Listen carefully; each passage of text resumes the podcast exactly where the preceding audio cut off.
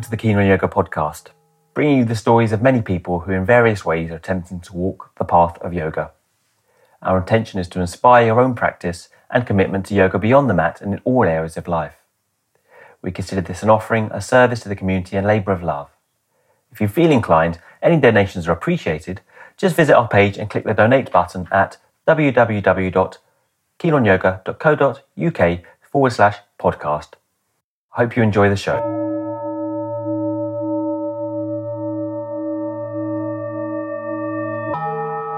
Today's guest on the Keen Yoga podcast is Mark Roberts. Mark started practicing in 1997 with Eileen Hall and Peter Sanson in Sydney. Travelled in 1999 to Mysore and has returned there for many visits. He was certified to teach the method in 2010. In 2015, he began other movement practices, studying with the greats such as Ido Portal and Yuval Ayalon, and has now notched up 150k followers on Instagram for his formidable arm balancing skills. He teaches work- workshops worldwide, currently residing in India, where he's the proud father of a baby girl along with his wife Deepika Mehta. Welcome, Mark, to the Keen on Yoga podcast. Um, can you just tell us how you started yoga practice? A little bit about yourself. Well, you want the long story or the short story? the short one today. the short one today. Okay, yeah. I guess people have heard the long story before. Yeah, we've heard the long. Uh, yeah. Yeah. How did you start yoga, and then how did you get into Ashtanga? Just a little bit of a background. Okay, so I went to my first yoga class with my mom. That was in '97 at a Yeah. little yoga studio in Sydney, which with my first teacher George Chong, um, and I think it was just me and my mom were the only people in the class. Uh, had no idea what kind of style it was, but I later figured out it was, you could say, maybe a mix of Iyengar and Ashtanga. And I believe he may have been practicing a little bit with Simon from Yoga Synergy, Simon. So it was a kind of a mix, you know, a little bit of vinyasa, a little bit of Iyengar style, as it was in those days, right? That was pretty much, that were the options. Yeah. And then, you know, I remember just getting hooked from that first class, particularly, you know, that feeling after Shavasana and then going down onto the street and then walking out and just feeling like I was floating. I mean, I've heard so many other people say that same thing, you know, that that feeling of Shavasana early on, you know, when you, you start practicing Right. yoga, it's really, When you're still allowed to call it Shavasana, oh, yeah, not take rest. yeah that's right. Sorry, yeah, yeah. When, when, I, when I was taking rest. yeah, when you were taking rest, you uh, you, you Yeah. had an out of body experience. Yeah. All right. So and then well, your mum carried on with the Ashtanga, or you you left her at the, Uh, left the class and how did you get Funnily into enough, my, my mum actually got into Ashtanga through me later. When I started Right. teaching Ashtanga, she used to come to my classes. Uh, so I got into Ashtanga properly. Um, well, not properly. It was kind of, I was living in Cairns and I was practicing with uh, these Iyengar teachers there, Nikki Knopf and James Bryant. They were very senior Iyengar teachers back in those days. Um, and they were the ones, they also were teaching Iyengar, but they had a Mysore style self practice thing going as well. And um, they were the ones who got me into into Ashtanga and you know told me about Pattabhi Jois and and told me you know to go to India. I think I've, I've told this story before, but for those who haven't heard it, you know, I I was like I asked them, you know, I said to them, I want to go to India and learn from a master. Hmm. Where should I go? Where can I go? And they said, well, the two options, main options, are you could go to BKS Iyengar, but there's a three year waiting list, or you could go to Pattabhi Jois. Um, and they said, uh, if you don't mind a little bit of pain, I think you'll enjoy it. okay, so I, I laughed at it at the time and said, yeah, sure, I don't mind some pain. So I um, that's I booked my trip basically. Oh, in my mind, I was like, okay, I'm going to go there. It was it was then that was in '98. In '99 was when I finally went to Mysore. They also told me about Eileen Hall in Sydney. And you had Yeah. Eileen training before you went to Mysore. Yeah, exactly. So I went to I was with Eileen at Yoga Moves, and you know, in those days, Yoga Moves was kind of like the hub of Ashtanga in, in Australia, I'd say. Matthew used to teach there, Peter Sanson, um, you know, a lot of great teachers. You know, Yeah. And then when you went to Mysore, like what? Obviously, you learnt the practice like most of us did, not everyone, right? Like some people learn it literally. Yeah. They think, well, I fancy doing Ashtanga, and they kind of go straight to Mysore, which I always kind of feel is pretty brave and kind of crazy at the same time. But most people learn it outside the country and then come to, mm. you know, the source, as it were. And what, yeah, what was the discrepancy? What differences did you find when you learned when the Mysore Mysore practice and what you'd learnt with Eileen back in Australia? Sydney? Um, so I actually, if if my memory is correct, I yeah. got the, the final pose, Setu Bandhasana. I think Eddie actually taught me that because I went to uh, India via New York. I wanted to visit some friends along the way. So I stopped in at New York and I went to Eddie's studio. And I mean, he probably wouldn't remember, it was a long time ago now. But um, that I, I believe he showed me Setu Bandhasana and then I went to Mysore. So I had completed, but I hadn't done dropbacks. So I learned dropbacks in Mysore. And that was a scary experience. I remember one day, like, you know, Sridhar Guruji used to sit in those chairs at the back. This is in, yeah. in the Lakshmi Puram Shala, right? And then, and just like standing there waiting for them to come and help me do the dropbacks. And neither of them came. And then Sharath just looked at me and said, "You you do." And I remember just landing on my head a few times, but I learned it, you know, by trial and error. Yeah. So I, it was a little bit like that. That was probably that's probably a, one of the big differences between learning in the West and learning in India. A little bit more spoon fed in the West, as it were. Yeah, I guess so. More teaching, more teaching in a way. I kind of always thought. Mm you're going to go to India. People say, well, you know, you must get so much teaching when you go to Mysore. And you're yeah. like, well, kind of, you know, in a way, but not the teaching yeah. you imagine, right? Like, it's not like yeah, all kind of, oh, it's, you know, like a workshop, you know. But maybe by the, by the time I got there, it was already, I think the teaching methodology had shifted, right? Because if you listen to the old stories of David Williams and all those guys, like they would just get adjusted like pretty much in every posture. And I've seen videos of of that where yeah. Jois is just adjusting everybody, almost carrying him through the, the practice. Um, by the time I got there, it was it had gone to this, you know, like if you can't do the pose, you have to stop there. That had shifted that teaching methodology and far less adjustments. I mean, right. there was still still a lot of adjustments compared to what happened in um, uh, in Gokulam. Yeah. But less than what was going on in the earlier days. Yeah, I, mean, I suppose they just kind of, when we talk, talk about adjustments, it was generally kind of putting you in the posture, right? Not mm. like telling you or showing you how to do it. Yeah. Whereas not, I maybe. I, I have had that. I remember once in, um, where was it? Oh, yeah, Purple Valley, when you know, Pattabhi Jois had just died. Sharath was doing a workshop at Purple Valley. This was in 2009. And uh, yeah, I was there. You were there, were you? So, I mean, yeah, it, wasn't, it couldn't have been 2000, it must have been 2007 or 8, right? Like that was, it was when. It was the. It was like New Year's Eve 2008 going into 2009. Yeah. Yeah, so it was the, it was the end of 2008 going into 2009. Yeah. Yeah. And yeah, so I remember like I would be one of the last people to practice. And so Sharath would just be waiting for me, just sitting, waiting. And, you know, I was learning the third series arm balances at the time. And so I would sometimes ask him to show me how to do it, and he would demonstrate it for me. So that was pretty cool. Yeah, Even yeah. when I first learned uh, Mula Bandhasana, he, he demonstrated that for me which was pretty crazy. Like he was just cold and just went straight into it. but I mean, he's got those hips for that. Yeah. It's like. Yeah, I once demonstrated Viranchyasana A to someone, um, and I couldn't walk for two weeks cold after that.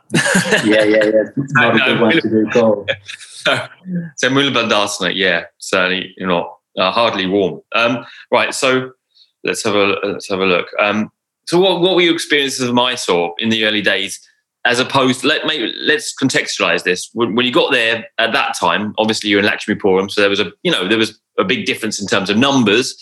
Um, teaching mm. methodology had already swung to a less hands-on, more kind of circumspect way of teaching. Um, and how did you see the shift so from more recently, when you've, you know, I don't know when you went last went to Mysore. Have you been to the new place or? Uh, I haven't been to the new Right. the new new Shala. I mean, yeah. The last practice Yeah, was in They let Kogan. go.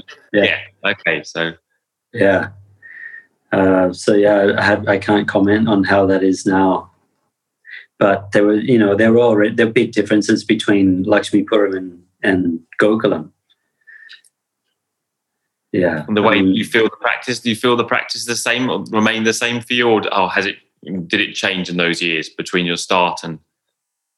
Uh, I mean, I was pretty new to the whole thing, right? So even when Yeah. I got to Lakshmi Puram, I was right at the tail end of that era, and I was at the beginning of my own practice. So, I mean, I think when everything shifted to Gokulam, there was a, definitely a sense of excitement as well. Like people were pretty excited about it, and you know, still in those days, even when it moved to Gokulam, you could still pretty much just turn up for still quite a few years, right? If you remember, Yeah. like Yeah. you'd write your letter. It's uh, like that was the system at Lakshmi Puram. Like you'd have to write your letter. You never got a response, but you'd just go and you'd turn up, and then you would, you know, pay your money and you'd stay for however long you wanted. Um, and so even in Gokulam, it was still like that until probably I'd say when it became like maybe the last few years there was when it changed 2015 or something when this online booking thing had started so there was like that there was still not the explosion let's say. Like when things moved to gokulam it was there hadn't been this global explosion of ashtanga particularly you know the chinese market the koreans and so on. And there was that first wave of japanese students with ken ken harakuma. He he had brought you know the first lot of japanese students but in, Yeah. you know the chinese and koreans hadn't come yet No, I remember at that Purple Valley. I think I said to Sharath, "Can I come to Mysore?" And he said, "Oh, yeah, all right. Just come. You know, you're going to have to start a bit later, but you know, there was just a verbal, yeah, like come." yeah yeah it was like very relaxed huh yeah Right. Um, so, and more recently, having done more of the training and the gymnastic style of stuff, how do you equate that to your Mysore practice? And is it related, or has it made you think differently about your Mysore? I just kind of want to encourage a conversation around, you know, Yeah, yeah, a lot sure. of the more recent stuff that you're doing in terms of the hand balancing, which is very Mm. you know, exciting for a lot of people. You know. I mean, man, I th- feel like I've gone down a rabbit hole in the last few years with with a lot of different things. You know, like, um, you know, first of all, there was like me getting taken off the list a couple of times. Why, why were you taken off the list? I, I haven't really Uh, come to that conversation. that was I guess I was you know there there was rumors you know Sharadi got wind that I had been like teaching different stuff Okay. you know yeah so you know in my workshops i was starting to incorporate different things into my workshops you know um you know like. locomotion you know like these anim- animal type movements and you know all this kind of stuff and handstands and backbend workshops and this kind of stuff so that was like the first sort of you know like time that i realized oh you know if i don't toe the party line then you know i'm going to be out of the out of the system And it wasn't you. Uh, you went to him, did you, in the office, and, and he put you back on? yeah well first uh, i wrote to usha and then we cleared it all up. And then the second time uh, we actually went to mysore and we had a chat. And you know that go? there was it was good actually. It's always better in, to speak Yeah. in person. You know i just said to him look this I, this is my passion. I love doing this stuff you know? And he was cool with it. So So he changed his mind, or? Yeah. Or he just Yeah, yeah, understood? right. Hmm. yeah he kind of understood where i was coming from i guess Huh. yeah so that was that and then also you know you had like 2000 end of 2017 with karen rain and then the whole you know matthew remski thing and then just i mean all that seems to have died down now but that was a big thing for a couple of years there, and that was um, you know it made me question a lot. Um, even my te- teaching methodology, it's made yeah. made me rethink a lot of the stuff that I was doing uh, in terms of like you know like the teacher having all the authority and trying to realize okay no maybe this is not the right way. We need to start you know giving some the power back to the students. Um, so then you know of course that was challenging in the sense of because like a lead class for example basically you're just you're telling the students exactly what to do when to breathe you know when to move where to step how to do everything as yeah. opposed to a Mysore style practice where people are able to move in their own pace. Maybe they take a few extra breaths here and there, or you know, maybe they modify poses or skip a few poses or whatever. So that's kind of like in my teaching, I've been trying to just assess, you know, where I've, you know, how I feel about the whole system in that regard. Right. Mm. Um, mm. Is is Sharath still a teacher? And I probably, I mean, Deepika and I talk about going back to Mysore for sure. Right. Um, I'd like to.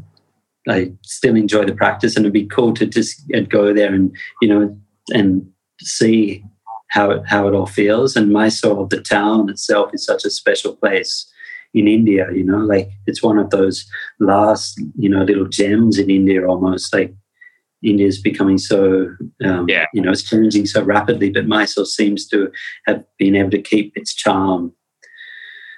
So we'll see. I don't know, like with this COVID situation, who knows what's going to happen with the whole Mysore scenario and start teaching. And I think we just don't know, right? it's all a big guess. But uh, yeah, so getting back to your your question, so with the teaching, I'd say like the main thing I kind of I'm leaning. I've been do, thinking this way for many years already, like more of this Krishnamacharya style of you know teaching the student individually, yeah, um, but within the group setting. So you know we call it Mysore style or call it, call it self practice.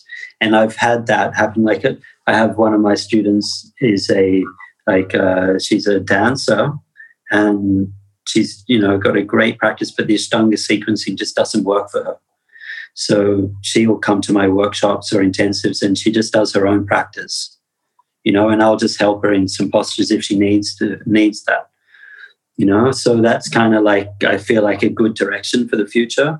Um, but at the same time, that only works for someone who's got that awareness of how to practice like that. You know, the, the structure of the, the beauty of the Ashtanga sequencing is the structure, and that yeah. kind of gives a container. So it's kind of like that's a good place to start, and then people can start to adapt the practice to their own individual needs as they, you know, as they get more experience and as they get older. Where that line is, I don't know exactly. Still trying to figure that out. Are you still practicing the sequences as they originally were put together? Uh, myself, not not much. uh, I mean, this morning, man, it's just like I woke up, I was starting to get a little, you know, groove on, and then my daughter woke up, so then it was time to play with her, and then she has the, you know, we're trying to get her into a sleep cycle. So, like after about an hour, it was like, okay, I can sense that she's going to get sleepy soon. So I took her for a walk you know. And so then I was walking with her for like 45 minutes. She came back, she fell asleep, and then, you know, then I was trying to get something done. I got a little bit of practicing, a few handstands, and then it was dad duties again. So yeah, it's not really the time now for me to like. It just doesn't. Yeah, I could if I was really motivated to stick to have that sequence and everything, but I kind of been there, done that, you know. So it's not like a major priority at the moment. So I was going to ask you about the fatherhood thing, and obviously you've become a recent father. I mean, is it different? Has it changed any anything in terms of your view of what you're doing in yoga, or you know, given you any context or perspective on it, or has it just kind of made you have less time for training? um, definitely, the the time issue is there, um, and then yeah, like just you you start you kind of weigh up like you look looking at this incredible like being with all this like fascination and joy or whatever and then kind of like do i want to just play with her or would i do i want to stick my leg behind my head? You know it's like the option is always like oh man i'd rather just be with be with her and sort of just not miss the moment so, what, what kind of amounts of training, like in terms of time, or how many hours were you doing a day before, and how much do you do now? I'm sure people will be interested to know how much um, you train to be able to do your your one arms handstand. I probably before I was. I mean, even when I was doing full Ashtanga, like my yeah. When I the last time I was in Mysore, that was a three hour practice. And then you were doing training outside that as well. And then I was doing a bit of training outside that. And then 2018, I started shifting, okay, starting to focus more on hand balancing and learning some other things. So I was yeah. still maintaining my practice, but not doing those super long practices anymore. Um, so now, you know, before the baby came, probably, let's say, two hours in the morning and then maybe an hour in the afternoon, something like that, depending on whether I was teaching or not because the way I've been working for the last few years was I'd be I'd say I call myself semi-retired, so I'd do like month-long intensives, three or four of those a year, and then I wouldn't pretty much wouldn't be working the rest of the year. Right. Except for a few That's workshops. Right. yeah, yeah. right, yeah. but when those intensives are on, it's pretty hard to do anything else except teach. Yeah, right. Yeah. I mean, I'd get up early and do a practice. I'd do the, you know, the 4 a.m., 5 o'clock, wake, uh, 4 a.m. wake up and practice. But, um, and you'd still be doing Ashtanga sequences then? Yeah. Yeah. Yeah. When I'm, when I'm teaching the, those intensives, I feel like it's good to keep the Ashtanga sequencing up, just stay connected to it. What started you on the path away from the traditional sequences? Um, I think, I mean, I'd always had like on my radar was always like this uh, attraction to things like capoeira, you know, mm. acrobatics and that kind of stuff. Um, I've always I've been surfing and and doing the practice going uh, alongside each other for many years, but I'd never really tried all these other things. And then I think I just got to a point um, when I I was I guess 40, what was it? I just turned 40 or whatever. And then I was, and I got introduced to Ido Portal and, you know, and then it just kind of like, oh, if I want to have a go at this other stuff, like now's the time because, you know, I'm 40, getting on a little bit. So, you know, this next decade could be my only shot at kind of learning some of these other movements, you know. I'm not saying you can't do it in your 50s, but I think if yeah, you, I would have better. Fair enough. I would say you're probably right there. Yeah, yeah. Yeah, the younger you are, stuff. Yeah, you're going to be a tough, aren't you? It seems what I'm just kind of interested in, and I heard you say a few times, is that, and I had it as well, is this diving into the asana and kind of, I want to say, lumping it in with the rest of the philosophical interest that we have in spirituality and, and, I know your background in meditation as well, right? And and kind of somehow yeah. lumping that in with the asana. And at a certain yeah. point, you know, and I think it sounds like from what you've written, you have the same kind of feeling that the asana was somehow a magic sequence of moves, right? Mm. And at a certain point, do you feel that you've changed your relationship to that magic sequence? And now maybe you've got meditation and you've got movement and you don't have to necessarily put them together so much? Or it you know. No, yeah no that that's kind of exactly how i'm feeling right hmm. now. Yeah yeah like that the asana sequence and everything was part of that whole spiritual path. But now it's like i feel i've been waiting to use this line. See my my mom right she's a she's a catholic and uh you know she's very much uh, very devoted to god and to jesus and so on but she has a you know like a little bit problematic relationship with the institution of the church. Okay she doesn't necessarily believe in everything that the institution says. So one of her mentors once said to her look the role the job of religion is to lead you to god. Once you've found God, you don't need the religion anymore. And so you can use that in the same respect to like the asana practice or the Ashtanga method, the methodology.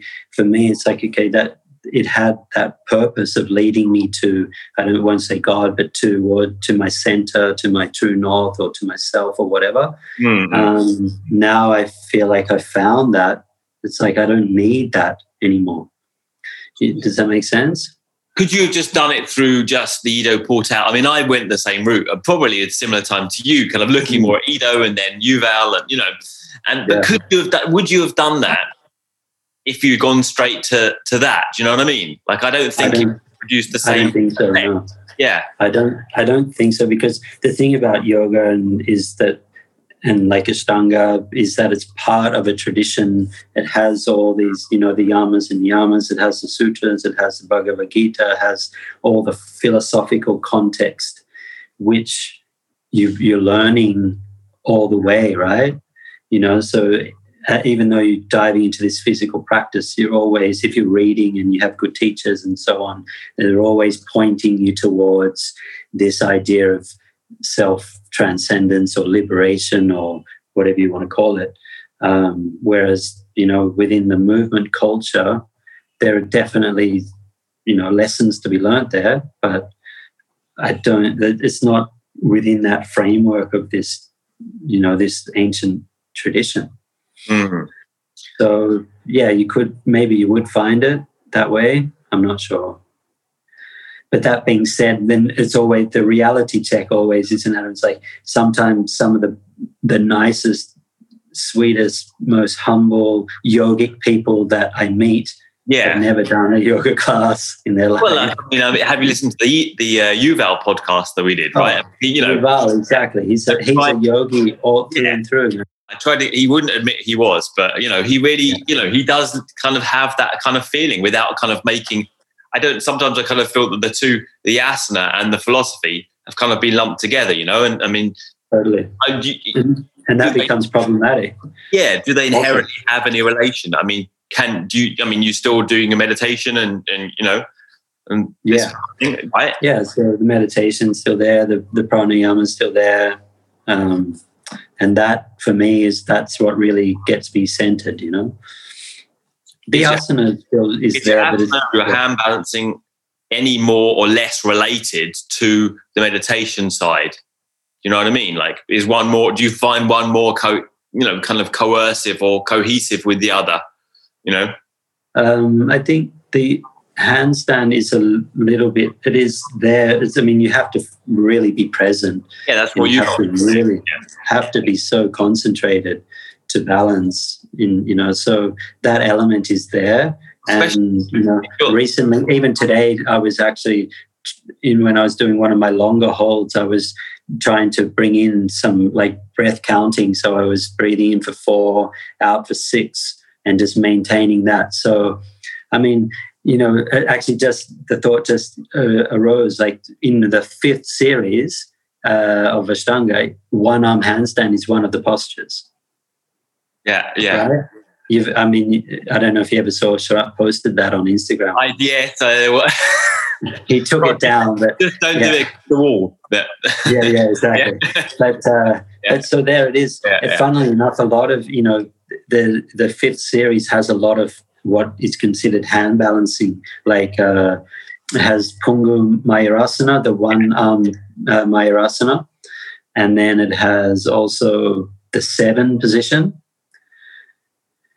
I think you just, I think you amped because you're doing it on like a on a kind of concrete table there, right? Oh. So you're on you're on a table balancing on a high table made of looks like concrete, and you're trying to do this arm balance. I mean, you know, that's that's gonna yeah, you're definitely gonna want to be concentrated for that. Hundred percent, hundred percent. Yeah, man. So it's it's all there. But I was listening to I was listening to or Leslie Kaminoff uh, uh, podcast yesterday, and he mentioned that Krishnamacharya or maybe Desikachar was saying, you know, unless you're able to control your breathing, uh, then it's not yoga, it's exercise. He was not saying that's good or bad, but he was just saying that's the difference. Right. Um, so then if that's if we take that as the definition then you know like we can't just say oh yeah the this person is a yogi just because they're a nice person because they might be doing crossfit. They might be doing crossfit and be a nice person. And we could say they're a yogi but the exercise that they're doing might not come into the category of yogic you know practice. So is I mean is that that your your, your feeling of being a yogi? It would I mean without putting words into your mouth is yeah. it surrounded a kind of world I mean obviously we have the idea of the practically speaking well adjusted nice person reasonable human being in the world and then the kind of aims of yoga as contextualized in the Gita or the sutras which are kind of transcendental right you know yeah what what are your feelings on that um yeah, I'd say. I mean, I don't even. I wouldn't call myself a yogi if you're thinking from a technical uh, point of view, because like the yogis are doing very extreme practices. You know, like uh, oh, those hatha yoga practices like Vajroli and all this kind of stuff. yeah, and then Krishna. I think Krishnamacharya on his hundredth birthday, didn't, didn't he? Uh, stop his heart or something like wasn't it? Did you did you hear that? Did you read that? I don't know that story but yeah like i mean i'm i'm nowhere near in that league. Not doing that yet. Right. Yeah. So um yeah so i don't know man. That's that whole debate about what is and what's not a yogi it's a difficult one i like what david williams said in your uh, in the podcast you had with him was it with? Oh no, it was not with you. It was another podcast. I, I, tried to get him, and he Nathan got him in the end. Um, Nathan, that's right. It was Nathan's one. Yeah, yeah. So I, he said, what did he say? Like, you know, like Shiva doesn't judge. Shiva's the only one who knows whether someone's a yogi or not. So therefore, I don't judge anybody, and hopefully, nobody's judging me. I thought that was a good, cool way to put it. He's always got some great one-liners. Um, yeah was really sad. He wanted to uh, get me to buy his book. He's done this book called Yoga Detective. So as his main. Oh, really? Yeah, you should get it. Yeah, it's quite expensive and it's very heavy as well. It's a big book. Oh, that's uh, yeah. Oh, yeah, yeah, yeah. That's his book. Yeah, yeah, sure. Yeah, yeah. It cost me like a hundred bucks to ship it over or something each each one. So. Oh my god! Okay. I demurred on that front, you know.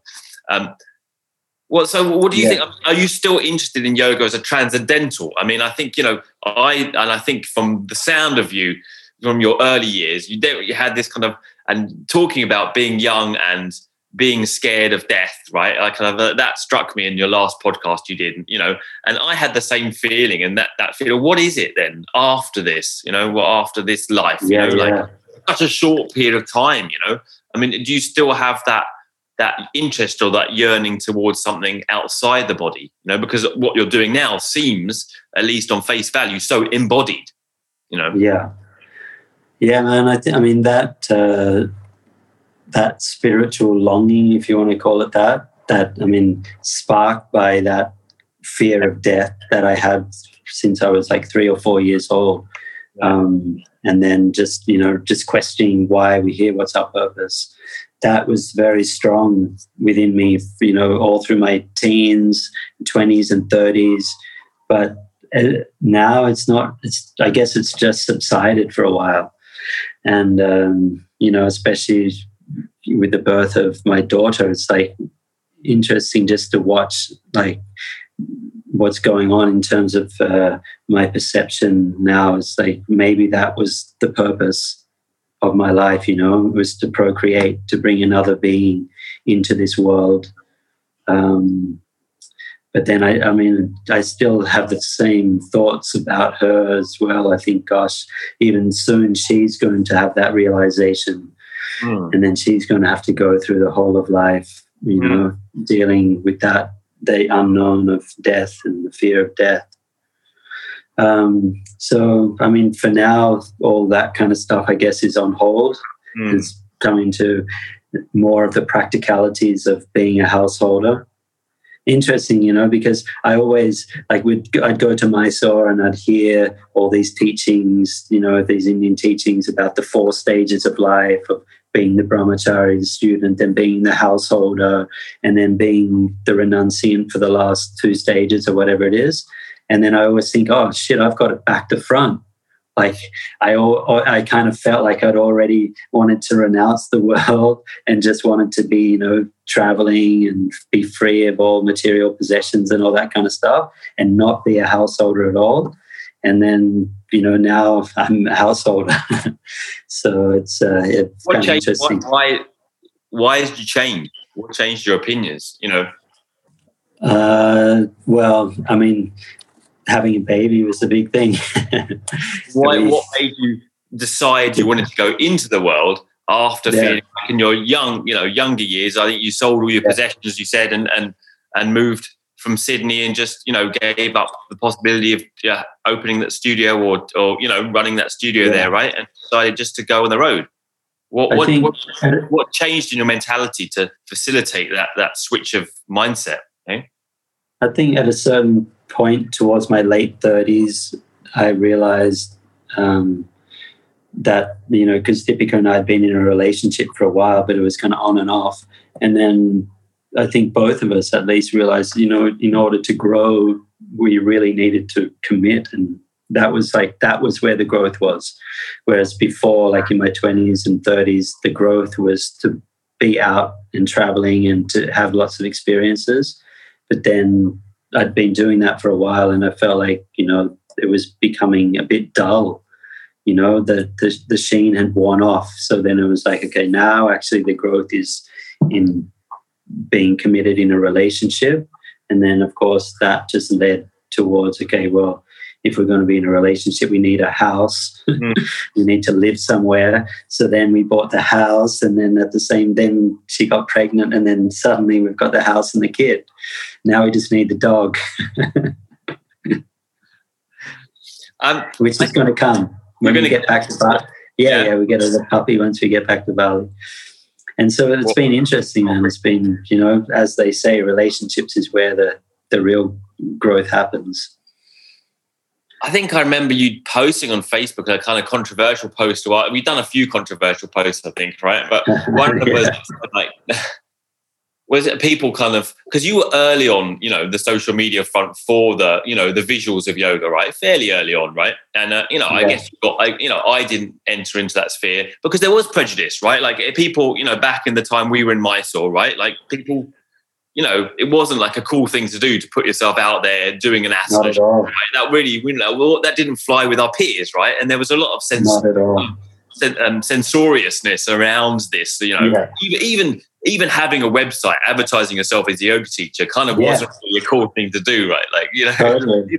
You could know, maybe have a page or you know an email address or something on the page, right?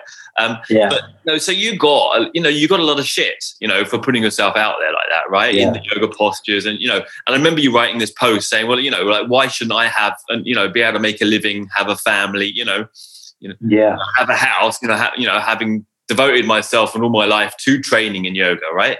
I mean, Yeah. so Yeah, yeah, that's right. I mean, basically, in my 30s, I had no money. right, I was just traveling and doing, you know, teaching here and there, covering other people's Mysore programs. Basically, I would just have enough money to save up to go back to Mysore or to go to Bali to go surf or whatever. Um, yeah, so it was around 2013 or something. 2012, 2013, I was like, you know, I really should start trying to make some money. And that's when I started doing the workshops, traveling and teaching work weekend workshops.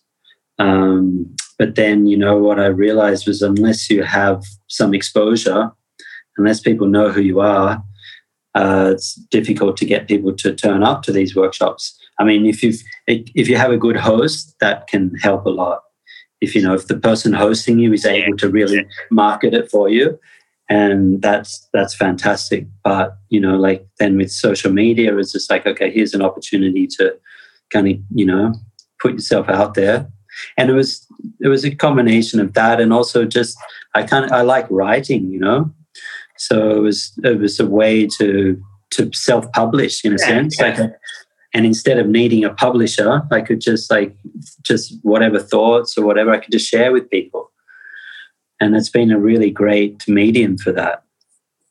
And unfor- unfortunately, people don't read the posts unless the image grabs their attention. Well, oh, oftentimes, I think even you could put like a contradictory. You could put an image like, and the actual yeah. text is kind of contradicting the image. You know, like yeah. Right. But as long as you get their attention, yeah, yeah. it doesn't matter. me doing a back bend, grabbing my ankles, and then a post about how maybe that's not such a sensible thing to do all the time. But it doesn't matter if it's you know. yeah, yeah, exactly. so basically, Deepika told told you you better make some money, or you're not. Shh. I know you said it, not me. Yeah. You said yeah. it, not me. I know, I know. Um, so, do you, how do you square that with being? I mean, with making money in yoga teaching? I mean, is there any discrepancy in your mind? Because a lot of people still have the old fashioned idea that yoga isn't a business, you know, we shouldn't be making money out of this. Uh, yeah, I mean, I mean, don't want to be greedy, but I think definitely you can, you should make money if you've got you've got something to share and it has a value, and enough people like it. There's nothing wrong with making some money off of it.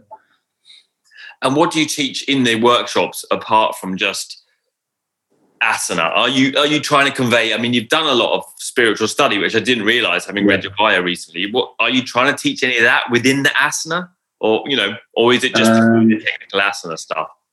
Yeah, so I'm not one of those teachers who's able to weave in, you know, yeah. little philosophical things. Like I'm um, like Richard Freeman, for example. Yeah. I can't like weave in the philosophy whilst the class is going on. So I, if I'm teaching uh, asana workshops, I tend to keep it, you know, more, I guess, biomechanical. Um, but then I would have a separate section where I would teach philosophy and that kind of stuff, or meditation, or pranayama, or whatever. So just kind of, I'd keep them separate. Mm, mm. Um, but then, you know, the with this whole uh, what's the with after the whole Me Too thing this Jois scan and everything, what it made me realize is also like this idea of scope of practice. And this, because my idea had been okay, the yoga teacher myself has to know everything, right? Has to know anatomy, has to know Bhagavad Gita, Yoga Sutras, the Upanishads, you know, has to know the series, has to know all the vinyasa and everything, has to know all the adjustments. Um, but then with this, what with all the gurus falling, then I realized, and then this idea of scope practice, it's made me realize actually that's probably the reason why we've had so much trouble is because people have had this expectation that the yoga teacher is all knowing and put them up on a pedestal. So what I did on my last uh, intensive was I brought in a philosophy teacher, Seth Powell from Yogic Studies, and you know like he's an expert in in his field. And that worked really well you know to have have that some a specialist talking about the subject. So probably in the future i'll continue to do that kind of thing. Mm-hmm. i think now also the opportunities are great with the online uh, classes that you can you could do that. You could have different teachers. You could do like a, a kind of a conference and have philosophy teacher, have an anatomy teacher, you do that kind of thing, you know. A little bit tricky with the Mysore style classes, but the other style of classes is, is you can do it. Yeah. And, and coming back to that point on the Mysore class, you're still teaching the traditional sequence in that class, right? Yeah. Yeah. you're still up for that. Yeah. I mean, it's the great thing about the Mysore style is that uh, there's no talking, more or less and people are doing their practice, you know, and everybody's working at their own pace. And you, know, I, I really, really love it, and it has that kind of meditative uh, yeah. feel. You know, it's definitely it's a special feeling. Yeah. So, you, so um, you're, you're, leaving it pure. You're not add, you're not adding extra movements. I mean, I it seems to me that when you I was going to ask it earlier on that when you started the train, the extra training, and that my experience as well is that actually that was kind of necessary to have more accomplishment in the asana. And, you know, again, another kind of mm. myth of Mysore, right? It was like, don't do any training outside asana practice, right? Like, yeah, it yeah. kind of shifted. In the early days, it was like David Swenson going twice a day to the Shala to be, you know, hammered by Pattabhi Jois. And then latterly, like, well, you should only heat the body once a day. You should only practice once a day. Don't do any yeah. asana. Asana is enough. You know, you don't need any other movements out. And then you, you know, suddenly it's like you've been doing like a few jump throughs and you're called to like be able to lift yourself into a handstand, you know, like well, where did that come from, right? Like, where, you know, Yeah, yeah, yeah. where did I get enough strength to, to do that? You know, like uh, my experience, and I think yours is that those extra movements outside helped in the asana. Is, is that correct? And and therefore, wouldn't you teach them along with your new Mysore style teaching? Absolutely. But so what I do is I um, teach all that stuff in the afternoon workshops. Right. You know, so then people start to integrate it into their practice, into their Mysore style practice, if they want to. You know, not every. not- um, Where do you so the sequence needs to be adjusted or is lacking that you might add in extra stuff? Yeah, so like I have different workshops I'll do. Like I'll have a backbending kind of sequence that the way that I approach backbending.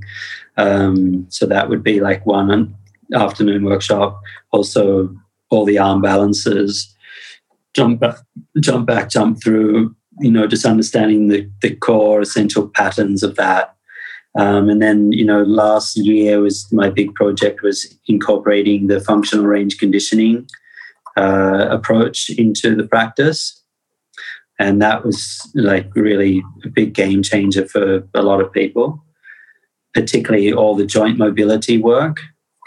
So, just like really understanding how to isolate each joint of the body and being able to move each joint through an active range of motion, and then taking that approach back into the asana practice. So, that's kind of, you know, the way that I feel in my own practice, and the, I'm leaning more towards that in the way that I teach also, is that instead of having like a fixed idea of downward dog, for example, that the scapula have to be depressed and protracted, instead, why not teach the person how to move the scapula in all directions? Yeah. And then they then they have options. Yeah. You know, one day one day they might want to elevate them to the ears. You know, one day then and rotational movements also is you know that's kind of like nature's way of uh, anti-inflammatory. is so good for the joints. Hey, on, on, just to play devil's advocate, would, Yeah. there's something in tradition. There's something in tradition, you know, like in, I, I think ultimately knowledge is there to liberate the individual. There's no such knowledge out there. It's rather what it can do for you, right? Like to inspire an Yeah. attitude in yourself, right? But on the other hand, having some certain knowledge out there, like, you know, in the early days when we found the practice, it was great, wasn't it? It's like, this is how you do it. It's done, you know, there's no two Yeah. ways about it. And it kept Yeah. me in it. It kept me, if someone had said, well, you could do like this, or you could move your shoulders like that, I, you know, I don't think it would have held me. That, But this, this kind of very dogmatic idea of tradition in inverted commas, you know, i- isn't there something still in that for the early student, you know, the early student who needs to be um, kind of, you know, have that grounding, you know, in their spiritual Yeah, life. yeah, yeah. I Right. mean, there's a, there's a balance, I suppose. One of the one of the dilemmas or problems I've had uh, recently was that some, you know, people see my posts on Instagram or whatever and think, oh, okay, this guy's, you know, really open. You can, he's just, he's experimenting with all this stuff. So he must be really cool to go practice with him. So then they come to the practice, they come to my workshop or my Mysore class, and then they're just doing random things, you know, and but not in a not in like a way that's like in flowing with the rest of the group. Like that dancer I was telling you about, like the way she does it, it's very like, you know, it, it, it fits. Like no one even notices that she's doing her own thing. Whereas you get some people coming in and then just doing absolutely random things, and it just really is kind of disruptive energy because it's not focused. And then also it's come it's a bit like that thing that like Matthew was saying was like then it's like I feel like I can't even teach them because they've just got their own idea of what they want to do. They don't want to listen to anything. They don't even want to learn something. They don't, don't even know why they've come actually. So in that sense, what you're saying about yeah, the having that traditional like this is the vinyasa, this is how many counts, this is the drishti. Yeah, for sure, it's great, and it definitely creates like a good framework. But And also, like, the- like Joey was saying in his podcast, he's like, but you don't want to get stuck there. It's like with the music thing, right?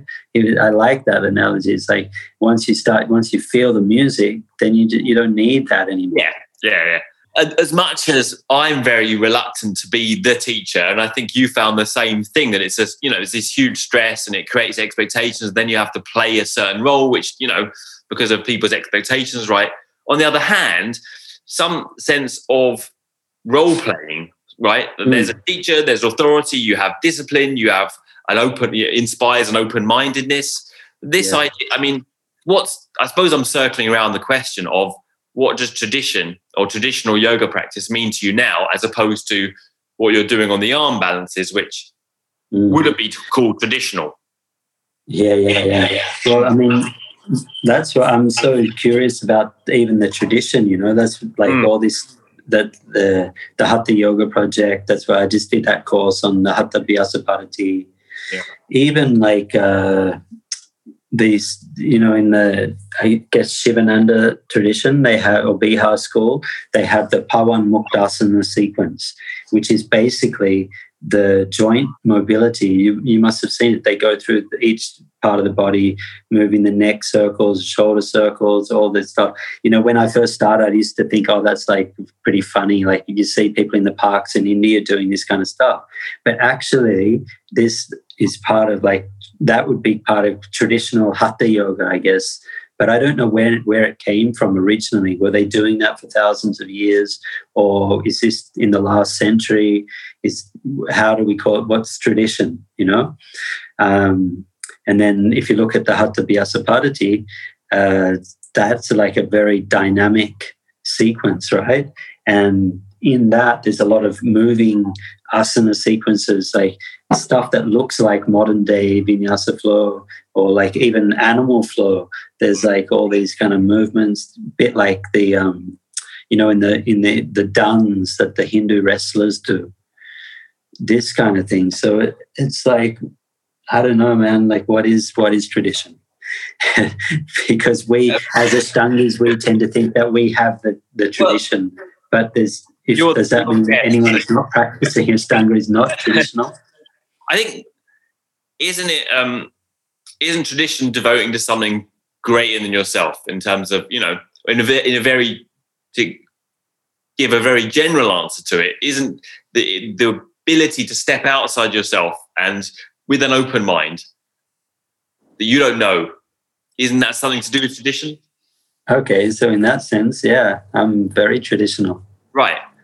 In which case, in which case, at that point, you need kind of first of all, you need like a definite tradition to do that to, you know, to devote to, you know, in kind of otherwise it's too general, you know, it's just too general. Like devote to what, you know, like first of all, you have to have humility, but once you have that, then it's like you've learned that trick.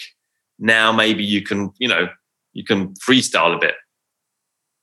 Yeah, yeah. I think I mean that's a true for everything, isn't it? Like first you learn all the rules, and then once you've learned them, you can break the rules.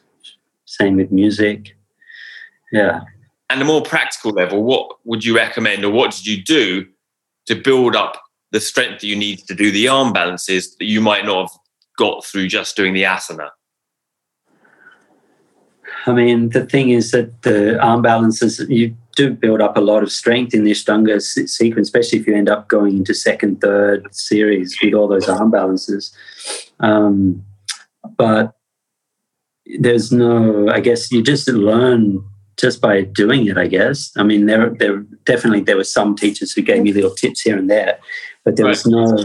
You won't go back like, to the room doing like a thousand practice.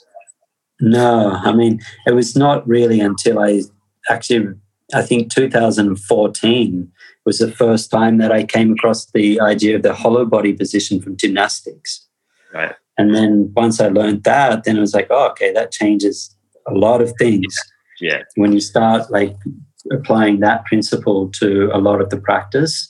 You were um, never taught that in Mysore. No. No. no. well, that, well, that's like, yeah, but it is. I mean, there's like keeping your scapula apart, you know, protracting yeah, ribs in, posterior pelvic tilt, all that kind of stuff. I mean, it always kind of it confuses me why that's not taught, you know, in Mysore or at all, say by Sharath or Guruji, where when you know they were doing that stuff. Yeah, I don't know, man. That's uh, yeah, but that's not that technical stuff has never really been there. Yeah. I mean, if you listen to David Williams, he's really adamant that he was just taught just Mula Bandha, breath, and that was it. You just focus on your breathing and Mula Bandha, and that was the practice. But you wouldn't agree with that because you're quite technical in the workshops and stuff, right? You, you know. Yeah, I mean, I mean that's a different different uh, goal. You know, like if you want to go into just like a meditative state, yeah. yeah, that's fantastic. But if you're doing complex movements and you know potentially dangerous asanas, then I think you need some technique. Otherwise, you're going to get you're going to have problems. You're going to have injuries for sure. And that, I mean, to be honest, I, I wanted to mention this. I think that was one of the things that uh, early on, right, I noticed uh, when I was looking at the older generation, I was just thinking that there was a lack of, uh, I didn't see a lot of robustness and vitality in their physicality. Mm.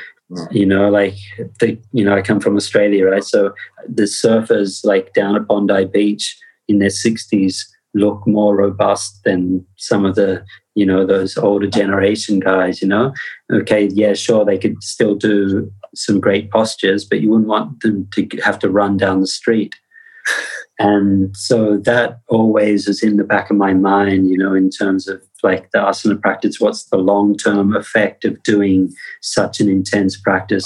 Third series fourth series.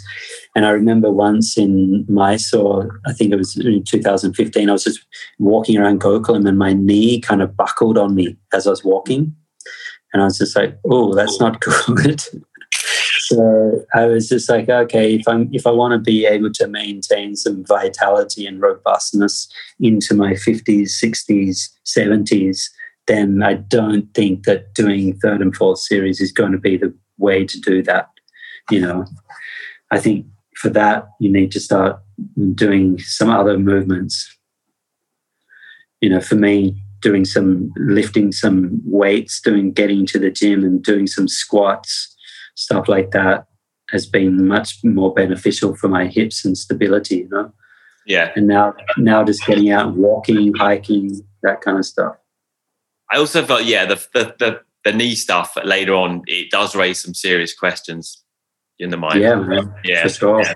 what do you think? I mean, outside committing to an asana practice as a definition of of you trying to do something in life which is different to just you know unreflective life, let's say, well, you know, if you abandon that and say, well, you're doing your own thing now, you know, whatever that is, what is a yoga lifestyle to you? What are the principles that still frame your lifestyle? Are they the same or have they changed? I think uh, the yamas and niyamas being, you know, you're still kind of you're still living by them or trying to live by them, right? Yeah, and just trying to be meditative, contemplative, mindful, using the breath awareness throughout the day, trying to maintain that reflection. You know, when I'm walking, trying to maintain that, you know, presence. Um, and then also the self inquiry. I mean, I, I guess that's the main thing, isn't it? It's like, what are those patterns in me that stop me from being, you know, a good person? So is that uh, the aim?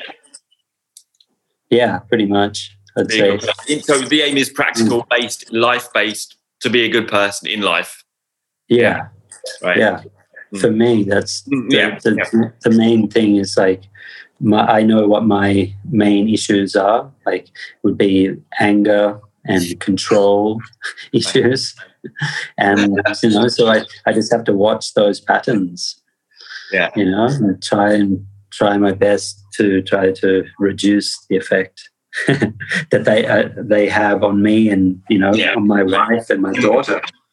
And I think that's been the big the big one. Having a daughter, it's like suddenly realizing, okay, whatever patterns that we have, they're going to be played out in front of her. So what what do we want to share? How do we want to bring her up? So I think, and that's the power of the yoga practice, right? Is that it gives you that ability to be have that self awareness and the ability to make those changes. Yeah, yeah. It's always. I mean, I can't remember. There's there's that uh, book, Lance Armstrong, it's not about the bike. I think Gerry Lopez, the surfer, wrote Yeah. something similar. Like it's not, it was never about the wave, or it's not, you know. And so it's the same when it comes to Ashtanga and asanas. Like it was never about the asana; it was about the lessons learned from that practice. I liked Joe Simpson's "Touching the Void." I think, uh, as you know, Oh, yeah, yeah. an absolutely pointless thing to do. That in its yeah, yeah, absolute, yeah. absolutely pointlessness was, you know, seriously profound. Right? That's like act for the sake of action. You know. That's the one where he- the Mount Everest, is it? Yeah, is that that one? He- Yeah. I don't know whether it was Everest, but he climbed some big mountain anyway. and I think it was K2, and he, he fell down a crevice. Um, and he was kind of suspended on a rope in, in the dark. And, the, and he didn't know whether the other guy was slipping as well, um, or yeah, or whether he was even uh, attached to the other guy anymore. The other guy, I think, died actually. Someone will correct me on that later on. Um, just to sequester to a lighter front, just to wrap this up. Have you got have you got any tips? A while back, I know you knew Sa- Sayuri from Purple Valley, and you were you vegan and raw, or I mean, what are you doing diet wise these days? I don't know. I don't think doesn't look like you're eating like blades of grass anymore. You look quite chunky. yeah, yeah. No, I have. I am eating some meat now. Oh yeah. yeah, right. Yeah. Okay. I'll probably lose a lot of uh, followers now when people hear about that. Or gain some. you Yeah, know, you could only please some of the people some of the time. You know. yeah, exactly. Yeah, Right. Yeah, but I mean, You felt that you Uh, need. yeah, I mean, a couple of reasons. One, there was just one health issue I was having, and I felt like that was something that I needed. Right. Um, and then just in terms of, I mean, this is a whole nother big story in terms of like evolutionary biology, like looking into that, like how did we evolve as humans? Um, I mean, I'm sure some people would debate what I'm saying, but you know, it seems to me that the reason why our hum- our brains developed was the fact that we were hunting um, and that's how the the Homo Homo species evolved. Um, so I'm not sure that the vegan diet is for everybody. But you were at one point doing pursuing I, like I get it from the ethical point of view. I understand for sure, but from a health point of view, I'm not so certain. Mm, mm. Um, and you're okay. You're You're vegan, right? No, no, I'm not anymore. No. Um, I well, was. Were you a vegan? I was. Yeah, yeah, yeah. I'm. To be quite honest, I eat a bit of fish now and again, but I don't. I don't. I'm not eating the meat. I, I my feeling is that if I can kill it, then I'll eat it. But I'm not sure I can Yeah. kill like I'm not sure I could kill a cow. So that just seems to me dishonest. And you know, I'm kind of just about honesty, really. Like you know. Yeah, yeah, Yeah. I get it. Yeah, Yeah. for sure. Yeah. Now, you're going to lose some followers too. Oh yeah, I'm sure. Yeah, I, mean, I could kill a small fish. If people are going to judge me for that, then you know, so be it, right? Yeah. kill a sardine, then then uh, you know, I'll unfollow you. Um,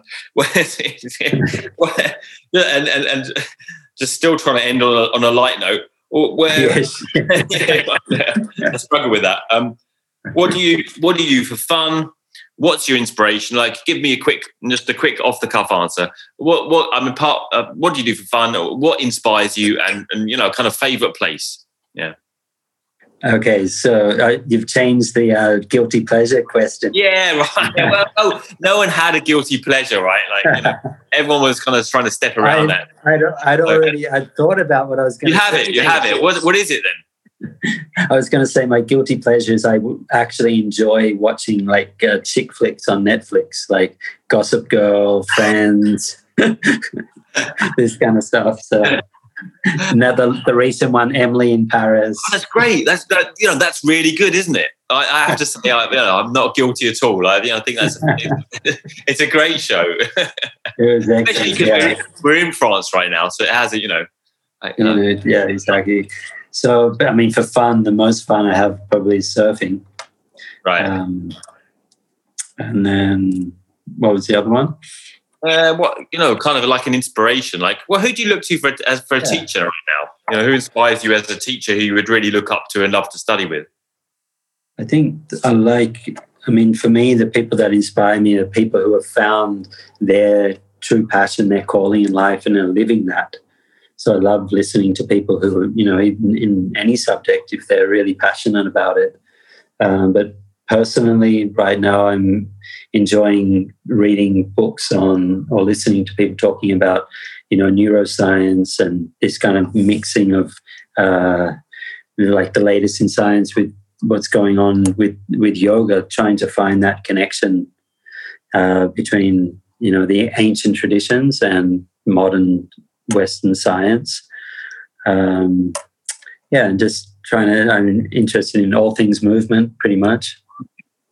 Right. So at one point, you you would have said, like I would have said, you had one teacher, right? And now yeah. you feel like you're getting from different places. You don't have that feeling of looking to one person. Yeah, not not so much. No, mm-hmm. I mean, I've, I still have. Yeah, actually, I, I was going to say I still have my mentors and so on, but not so much now. I mean, of course, they're there. They've always they've played a huge role in who I am, but you know, at the moment, I don't. I'm not really. I don't have that one teacher that I'm looking towards or to to find anything. Yeah, yeah. All right. Well, we could go on, but I'm going to leave it there today. Yeah. Um, it would be, it'd be nice Thank you very much for coming on. All right. Thanks, Adam. Great, great to have you.